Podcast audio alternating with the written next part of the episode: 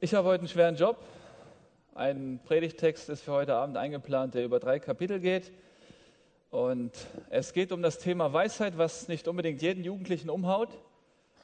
Äh, und doch liebe ich Herausforderungen dieser Art. Ich ähm, glaube ja, dass jede Predigt so eine Art Totenauferweckung ist. Dass Einzelnen heute Abend Dinge klar werden, die sie vorher nicht wussten. Augen aufgehen für Wahrheiten, die vorher undenkbar waren. Und deswegen lohnt es sich, auch dieses, diesen Text zu behandeln.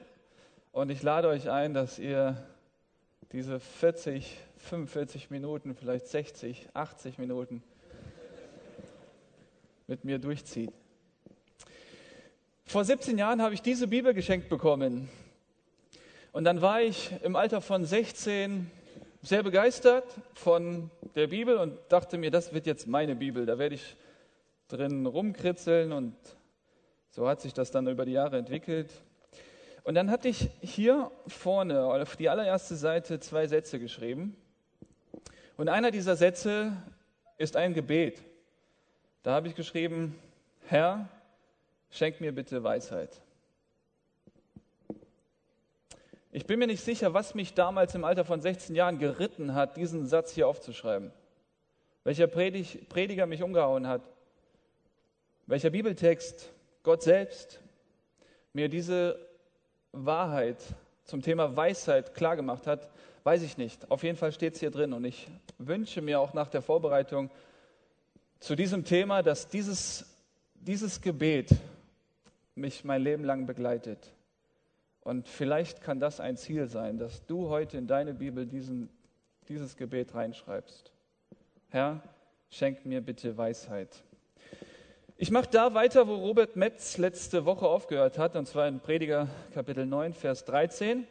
Und äh, es hat sich ja wahrscheinlich mittlerweile um, rumgesprochen, dass nicht irgendwer diesen Text geschrieben hat, das Buch Prediger, sondern Salomo, der König Salomo, der Sohn von dem König David.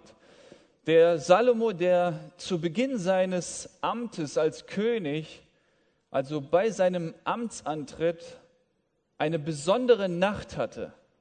Er ist schlafen gegangen und dann begegnet ihm Gott in dieser Nacht, nachzulesen in 2. Chronik Kapitel 1. Und Gott weckt ihn und fragt ihn, was wünschst du dir? Das gebe ich dir. Was möchtest du? Und er antwortet, gib mir Weisheit. Wenn man jetzt die ganzen, ganze Menschheit einteilen würde ähm, auf die Reaktionen, die erfolgen können auf so ein Angebot Gottes, hätte man drei Menschengruppen. Und zwar die Menschengruppe hier auf der linken Seite, die auf diesem mittleren Weg und auf der rechten Seite die Menschengruppe. Also hier auf dem mittleren Weg befindet sich der Salomo, der dann in dieser Nacht geantwortet hat, gib mir Weisheit. Links davon die Menschen, die würden dann wahrscheinlich nachts aufwachen, würden sich ärgern über Gott, warum wächst du mich? Ich wollte schlafen, ich muss morgen arbeiten, lass mich in Ruhe, ich bin selbst Gott, ich brauche keinen Gott, ich brauche keinen, keinen, der mir einen Wunsch erfüllt, ich kann mir alle Wünsche selber erfüllen, lass mich in Ruhe, ich möchte schlafen, geh weg.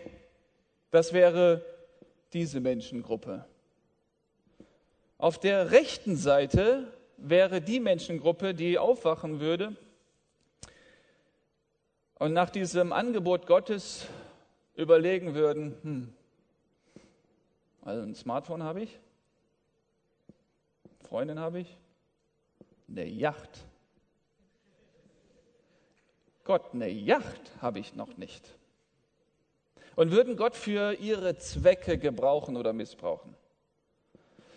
Oder eben der mittlere Weg, der richtige Weg, der Salomo-Weg, wo er dann mitten in der Nacht, und ich bin beeindruckt, dass er da wach ist und bei, bei Verstand ist und dann diesen Wunsch äußert, Herr, gib mir Weisheit. Vielleicht gibt es noch eine vierte Kategorie, die, wenn Gott sie wecken würde nachts und dieses Angebot unterbreiten würde, sagen würden, Keine Ahnung. Vielleicht gehörst du auch zu diesen, ja? Wenn die sich entscheiden dürfen, brauchen die erstmal einen halben Tag.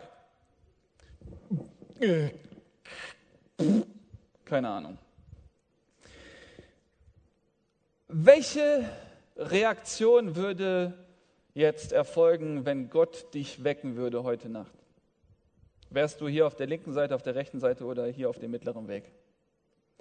Was müsste passieren, dass du deine Knie beugst vor diesem großen Gott und sagst, bitte gib mir Weisheit? Ich glaube, niemand würde flehen, winseln um Weisheit. Schon gar nicht mit 14 Jahren. Weisheit? Das ist doch ein Thema für diejenigen, die weiße Haare haben. Die alt sind, aber noch nicht Jugendliche. Warum sollten wir heute über Weisheit reden? Und da möchte ich ein Bild beschreiben, um das zu verdeutlichen, denn wir können dieses Thema heute nicht nur theoretisch abhandeln.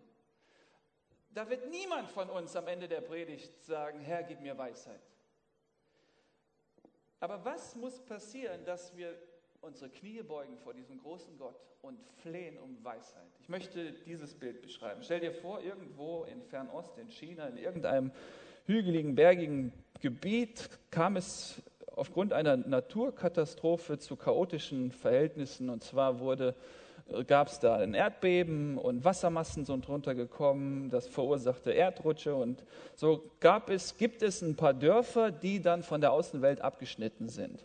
So, du bist ein Bewohner so eines Dorfes und hast davon mitbekommen in den Medien, weil du auf Dienstreise irgendwo in einem anderen Land warst. So, jetzt kriegst du mit, deine Family ist in Not und ähm, du machst dich wieder auf den Weg zurück dahin und ähm, hast dann schon gehört, dass die Wege nicht so ganz passierbar sind. Das sind nicht so Straßen, wie wir die haben. Und du organisierst schnell einen LKW, machst den voll mit dem Notwendigsten, also irgendwelche Güter, Hilfsgüter, ähm, Nahrungsmittel, Hygienemittel, alles das, was man so braucht, um so eine Phase zu überstehen. Und dann fährst du los bist dir nicht sicher, ob du dann jemals ankommen wirst, aber weil deine Family da ist, deine Kinder und alle in Not sind, gibst du alles. Du fährst los und du weißt, irgendwann mal gibt es so eine Weggabelung.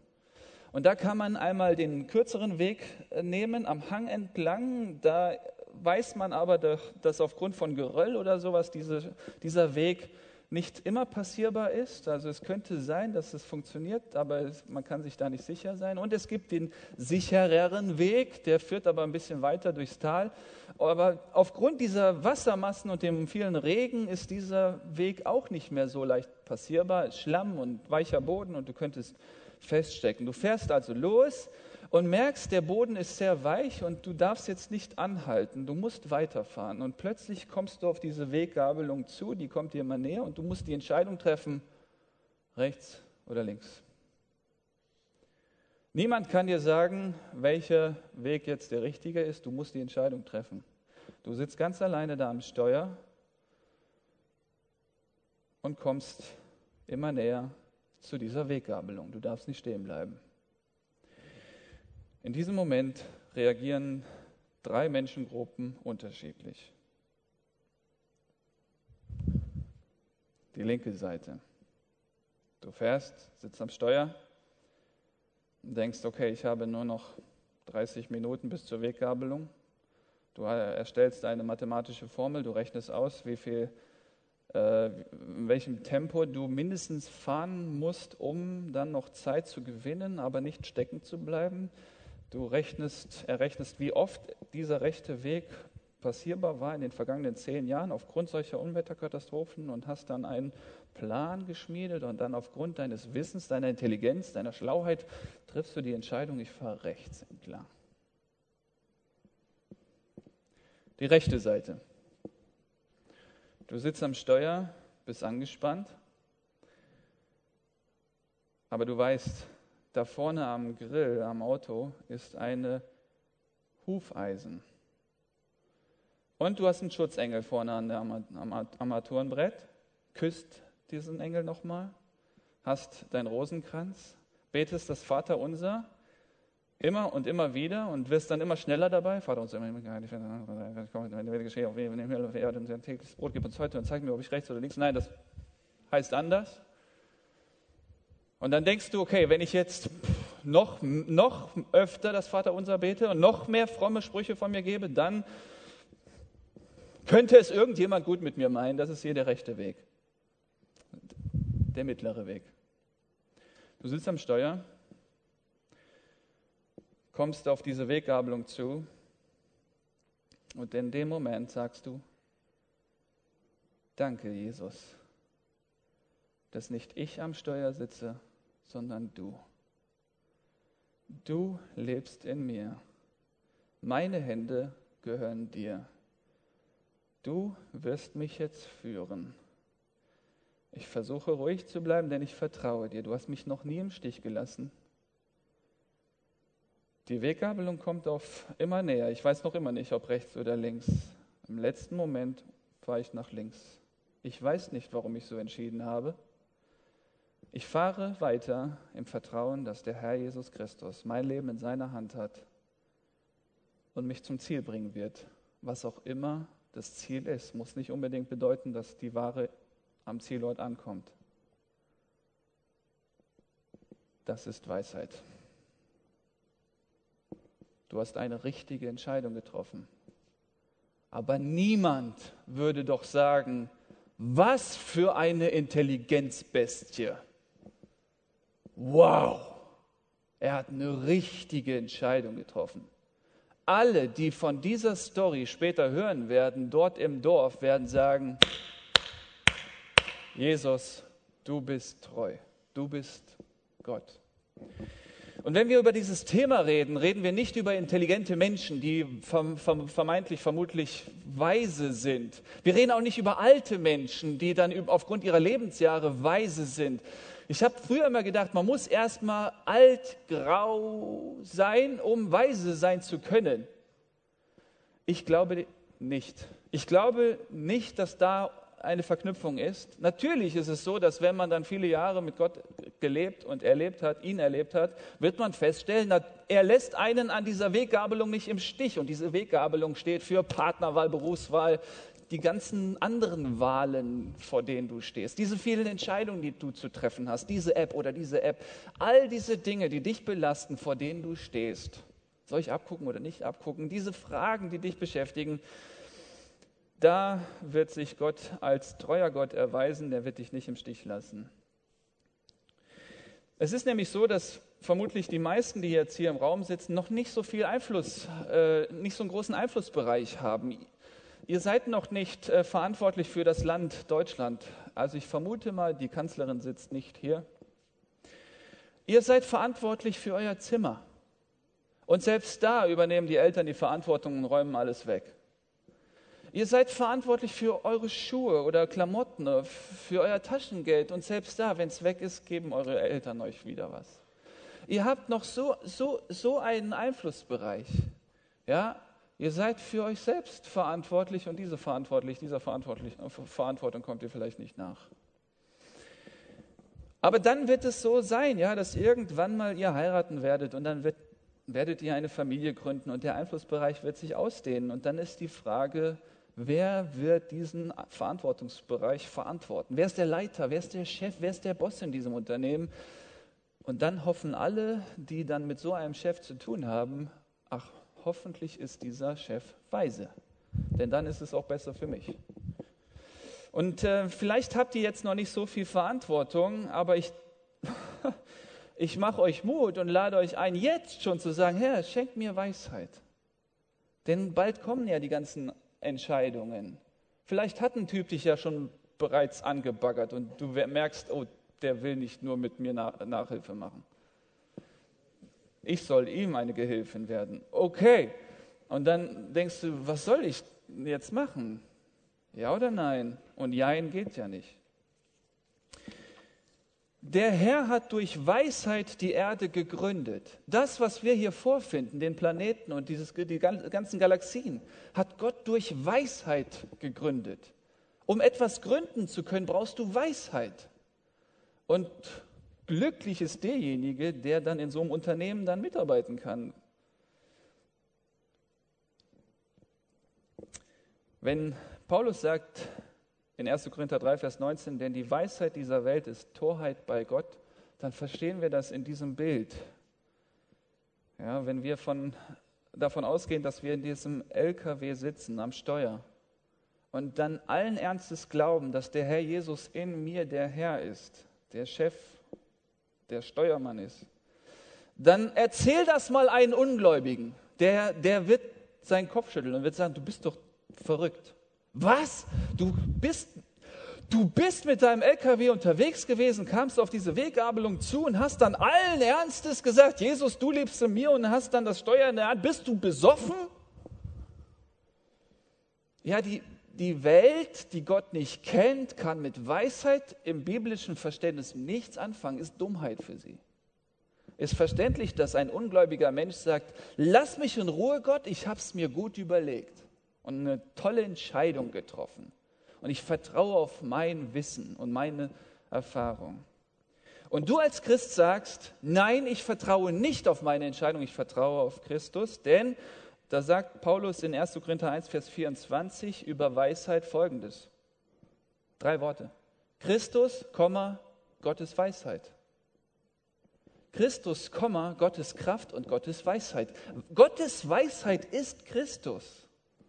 Und wenn ich ihn in mir habe, dann habe ich Weisheit in mir. Und als ich eben ab 16 Uhr im Büro saß und die Predigt noch vorbereitet habe, äh, das zu Ende gebracht habe, meine Vorbereitung, dann war es so, dass meine Frau anrief und sagt, Schatzi, ich wollte dir noch alles äh, Gottes Segen wünschen. Ähm, ich habe dich lieb. Und dann haben wir noch ein bisschen geredet. Und dann hatte ich mich gefragt, was hat sie mir gerade gewünscht? Äh, Moni, hast du gesagt, ich wünsche dir Weisheit? Nee, habe ich nicht, denn du hast ja Weisheit schon in dir. Das sagst du ja immer zu mir. Hm. Ja. Denn stellt, stellt euch mal vor, du sitzt am Steuer und die Weggabelung kommt auf dich zu und du sagst erstmal, hm, ich lege mal einen Ziegelstein auf das Gaspedal, damit ich hier schön nochmal auf die Knie gehen kann und winseln kann. Bitte schenk mir Weisheit, bitte, bitte schenk mir Weisheit. Du hast nicht, du hast nicht die Zeit mehr, dieses Gebet zu sprechen. Du kannst natürlich hier sitzen und sagen, bitte schenk mir Weisheit, bitte schenk mir, aber irgendwann mal äh, musst du ja was machen. Und dazu sagen, danke, dass du in mir bist und der Chef meines Lebens bist. Tja, und dann habe ich mich bedankt bei Moni für den Anruf und gesagt, Jesus, danke, dass du in mir lebst und diesen Text heute mit den Jugendlichen durchnehmen willst. In dem vorangegangenen Text in Prediger 9, Vers 12 wurde ja schon deutlich, dass wir in Gottes Hand sind. Ja, der Gerechte ist ja nicht aus sich selbst heraus gerecht, sondern weil er gerecht gemacht worden ist. Und der Weise ist in Gottes Hand. Und das war das Bild von der letzten Predigt, dass Gott uns in der Hand hat. Der, selbst wenn ich da im LKW sitze und fahre, hat er mich in seiner Hand und er steuert mich, er führt mich ganz konkret. Und dann aber, wenn ich mir dessen bewusst bin, dass er mich in seiner Hand hat, dann könnte es ja sein, rein theoretisch, wird nie passieren, denn Gott ist treu, aber dass er mich loslässt für einen Moment und dann falle ich hier tot um. Wenn du das kapierst, wirst du Furcht haben. Furcht, keine Angst. Du wirst Furcht haben vor diesem großen Gott, Ehrfurcht. Du wirst sagen, wow, dass ich überhaupt atmen kann jetzt, ist von ihm ein Geschenk, ist Gnade.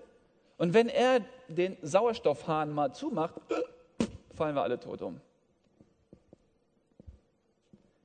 Und wenn man da diese Gedanken mal zulässt, dann kommt man zu dem Anfang von Weisheit, das ist die Furcht des Herrn.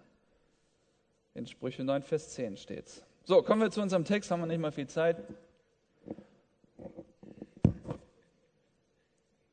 Das steht nämlich, und da war ich jetzt hin und her, hin und her gerissen. Welche Übersetzung nehme ich jetzt? Entweder die richtige, in Anführungsstrichen, Elberfelder und keiner von euch versteht's? Oder die gute Nachricht, weil ich dachte, diese Bibeln wären die gute Nachricht. Und da sind ein paar Dinge, die ich ein bisschen anders sehe. Ich habe mich für die gute Nachricht entschieden, damit wir das verstehen und dann kann ich ja ein bisschen was zu sagen. Let's go. Prediger 9, Vers 13.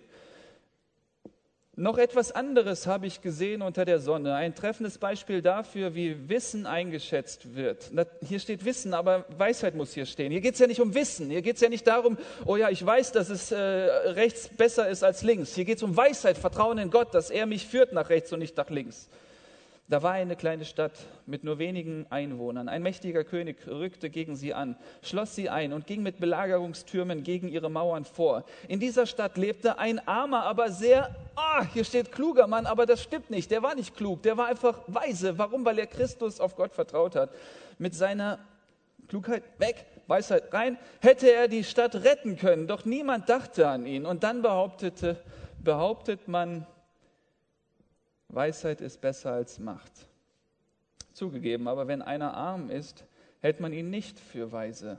Darum hört keiner auf seine Worte. Es ist besser, auf den ruhigen Rat eines weisen Menschen zu hören, als auf das unverständige Geschrei eines Obernarren. Ich sage jetzt immer Weisheit. Ne? Weisheit richtet etwas Besseres aus als Waffen. Aber eine einzige falsche Entscheidung richtet alles Bessere zugrunde. zugrunde. Hier steht in der Elberfelder Übersetzung, ein Sünder verdirbt viel Gutes. Also da ist so ein kleiner Ort, ja, wird ja beschrieben, ähnlich vielleicht, nein, nicht ähnlich, aber es ist eine Szene, die man sich vorstellen kann. Ja. Da, kommt ein fremder großer König und äh, die Menschen da in diesem Ort sind verunsichert und dann gibt es da einen, einen unscheinbaren Menschen, da steht nicht alter Mann, da steht auch nicht kluger Mann, da steht ein einfacher Mann, irgendeiner, der in seiner, seiner Einfachheit da sitzt und denkt, warum machen die sich alle ins Hemd? Jesus ist doch größer als dieser fremde König. Er wird uns doch einen Ausweg schenken. Und er sitzt da und ist völlig tiefenentspannt. Aber die anderen Obersten in diesem Dorf kommen nicht auf den Trichter, diesen einfachen Mann zu fragen. Weil die denken, der hat ja keine Ausbildung, der hat ja keine Theologie studiert, der weiß, der weiß, der weiß doch nichts. Ja, aber vielleicht hat genau der die Antwort. Und diesen Fehler begehen viele, auch Gemeinden, ja, die sich dann denken, naja, wen fragen wir bei großen Entscheidungen? Ja, da müssten das auf jeden Fall erstmal die Alten sein. Und das müssen auf jeden Fall die Intelligenten sein. Auf jeden Fall die Unternehmer in einer Gemeinde sein. Die muss man fragen, weil die Einfachen wissen es nicht. Ja, richtig, die wissen es nicht. Aber es gibt jemanden in den Einfachen, der es weiß, Christus selbst, der alle Weisheit hat und alles Wissen hat. Hätte man ihn doch mal fragen können. Und ein Sünder verdirbt viel Gutes, ist nichts anderes als der Gedanke, den Paulus in Römer 14, Vers 23 aufgreift, wenn er sagt, alles aber, was nicht aus Glauben ist, ist Sünde. Also wenn du irgendwelche Entscheidungen triffst, nicht im Glauben an Gott, also nicht im Vertrauen, Jesus, du wirst mich führen bei dieser und dieser Entscheidung, dann sündigst du. Jedes Mal, wenn du nicht im Vertrauen darauf, dass Jesus dein Leben in der Hand hat und dich leitet, ganz konkret, sündigst du und machst vieles kaputt. Ja, aber ich hatte doch eine Pro- und Kontraliste. Pfeif auf diese Liste. Jesus weiß doch viel mehr besser, was Sache ist. Hatte ich früher gehört, als Junge, als 16-Jähriger saß ich da und jemand hat sich vorne hingestellt, bei der Partnerwahl brauchst du eine Pro- und Kontraliste. Hätte ich eine Pro- und Kontraliste geführt, würde ich niemals meine Frau heiraten. Wir passen gar nicht zusammen. Aber aus irgendeinem Grund hat Jesus in seiner Gnade uns beiden zusammengeführt und es ist einfach undenkbar, mein Leben und mein Dienst ohne sie. Brauchten wir halt natürlich ein paar Jahre, um das einzugestehen. Wir gehen mal weiter, Kapitel 10. Eine tote Fliege bringt duftendes Öl zum Stinken. Und ein bisschen Dummheit macht alles Wissen und Ansehen eines Menschen zunichte. Ein weiser Mensch trifft die richtige Entscheidung. Ähm, da steht im Elberfelder, der Verstand des Weisen ist zu seiner Rechten und der Verstand des Toren zu seiner Linken, der Reihe nach. Also eine tote Fliege, was soll das? Also eine kleine, kleine Fliege macht halt dieses ganze wunderschön duftende Öl äh, kaputt und es stinkt. Ähm, was will Paulus, äh, Salomo uns damit sagen? Ein wenig Dummheit hat mehr Gewicht als Weisheit. Ich will euch mal nur ein Beispiel erzählen. Als ich damals in der Schule war, auf dem Gymnasium, dann habe ich für zwei Klassenkameraden gebetet, weiß nicht, ganz oft, fast täglich, dass sie sich bekehren. Ich habe sie eingeladen zur Veranstaltung, habe mit ihnen viel über meinen Glauben gesprochen und dann waren wir auf Kursfahrt mit unserem Physik-LK und dem Franz-LK. Wir waren nur Jungs, das waren nur Mädels, aber irgendwie haben die uns da zusammengebracht. Und dann sind wir nach Fra Frankreich und hatten dann unsere Kursfahrt. Und äh, dann kamen irgendwelche wildfremden Franzosen und haben unsere Mädels angemacht. Dann bin ich zu dem Anführer dieser Gang gegangen und habe den mit der Faust einfach ins Gesicht geschlagen. Das muss ich an dieser Stelle bekennen. Und dann nach diesem Vorfall kam einer für, von den beiden, der Florian, für den ich immer gebetet habe, zu mir und hat gesagt, warte mal, du sagst mir, dass du an Jesus glaubst? Wegen dieser Dummheit hat er meinen ganzen Glauben hinterfragt. Es gibt Pastoren, die machen ihr Leben lang alles richtig. Und dann gibt es diesen einen Vorfall, dass sie fremd gehen oder dass irgendwas passiert und schon ist ihr Zeugnis im Eimer. Und bevor jetzt irgendjemand denkt, mir wird das nie passieren, bist du der Kandidat, dem das jetzt heute noch passieren kann. Ich habe das Potenzial in mir, heute Abend noch meiner Frau fremd zu gehen. Ich bin Sünder durch und durch. Schlimmer als ihr glaubt. Und durch Gottes Gnade wird es heute Abend nicht passieren. Hier ist die Rede vom Verstand. Und diesen Verstand möchte ich jetzt mal für immer beerdigen, also den Glauben daran, dass wir noch ein bisschen unseren Verstand ein sollten, einschalten sollten in Entscheidungsfragen. Oh. Habt ihr das schon mal gehört? Das höre ich fast ständig. Aber Gott hat uns doch auch einen Verstand gegeben. Also gibt es irgendwelche Freiräume und darin können wir uns bewegen und dann könntest du natürlich Moni heiraten, könntest aber auch Ursula heiraten.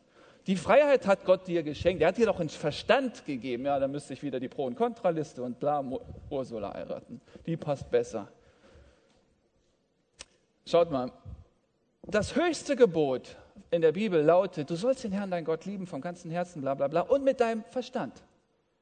Und verstanden heißt, Verstand mit, also Gott lieben heißt immer bereit sein, für ihn zu sterben. Inklusive Verstand. Ich sitze am Steuer in diesem LKW, die Weggabelung kommt auf mich zu. Wenn ich in dem Moment nicht bereit bin zu sagen, Herr, mein Verstand sagt mir jetzt aber, ich schalte jetzt noch mehr meinen Verstand ein und gebe meinen Verstand in deine Hände. Führe du mich in den Entscheidungen. Dann bedeutet das nicht, dass wir Christen unseren Verstand mit der Jacke an der Garderobe abhängen müssen, was man ja uns unterstellt. Nein, wir Christen gehen nur noch einen Schritt weiter, sodass wir sagen, wir vertrauen nicht mal unserem Verstand. Wie viele Menschen, Jugendliche sagen, ich habe mich mal für Jesus entschieden. Ich habe alles überlegt, abgewogen und dann mich für Jesus entschieden. Und Jahre später zweifeln sie genau diese Entscheidung an ah, das war, da war ich manipuliert, da war ich so emotional, da habe ich nicht gut überlegt, das war nicht echt. Vertrau nicht deinem Verstand.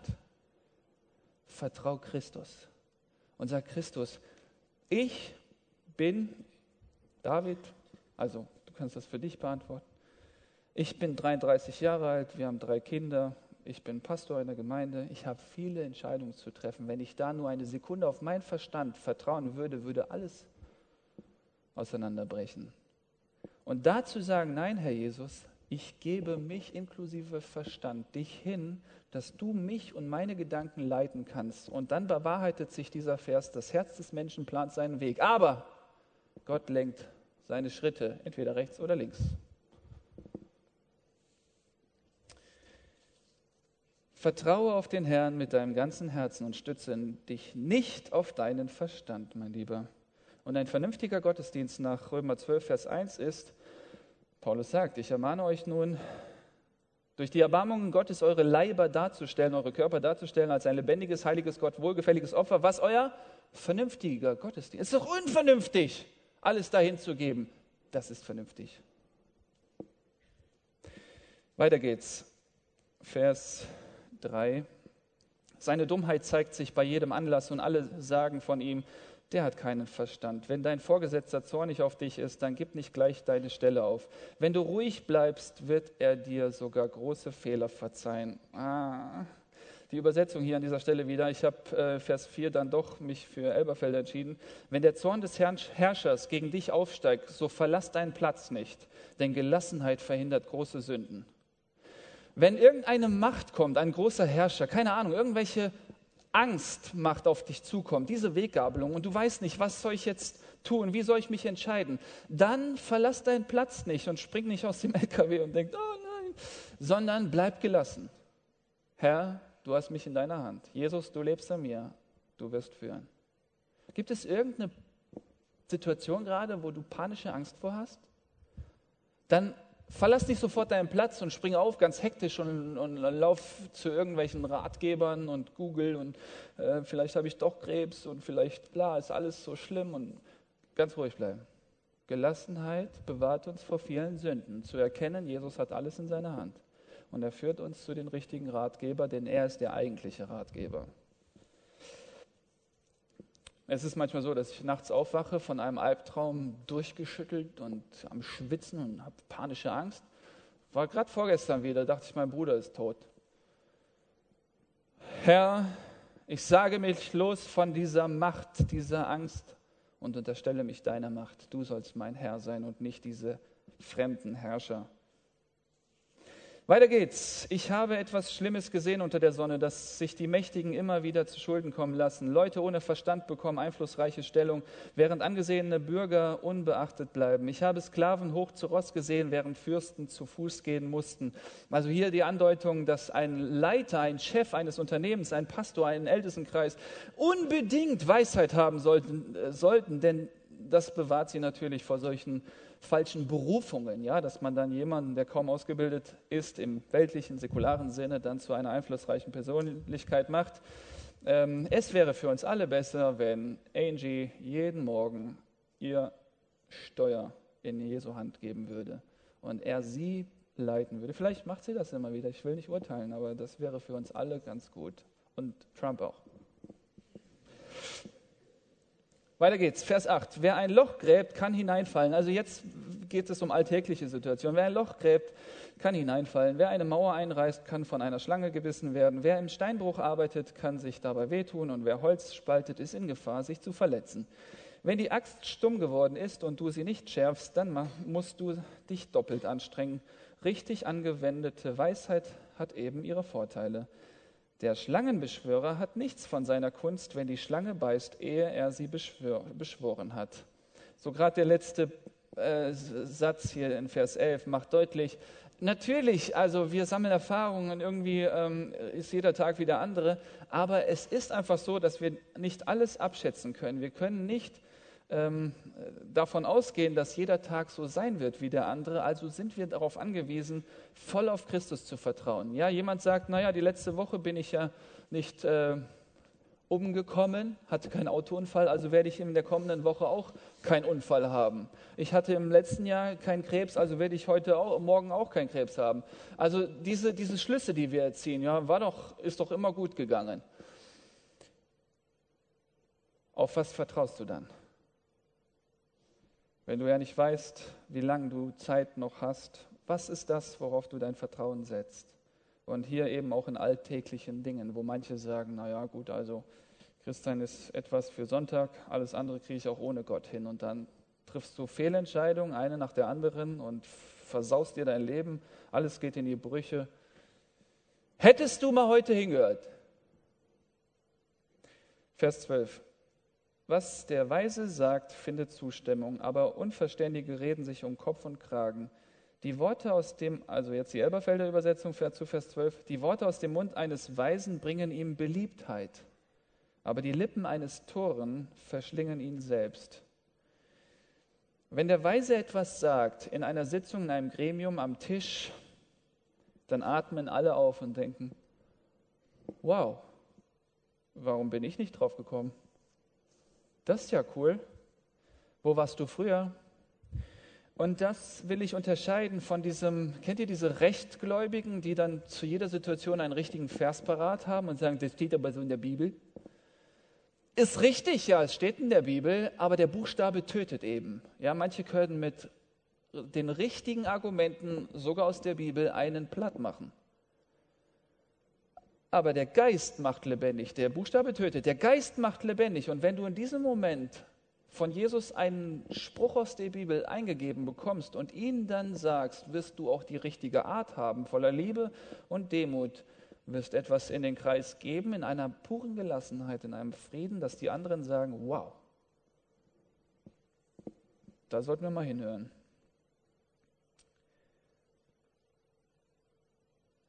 13. Am Anfang ist ihr Reden nur dummes Geschwätz, aber am Ende tödliche Torheit. Sie reden und reden ohne Ende, dabei weiß kein Mensch, was geschehen wird. Und niemand sagt ihm, was sein wird, wenn er einmal gestorben ist. Das viele Reden müsste den Unverständigen doch so müde machen, dass er nicht mehr nach Hause gehen kann.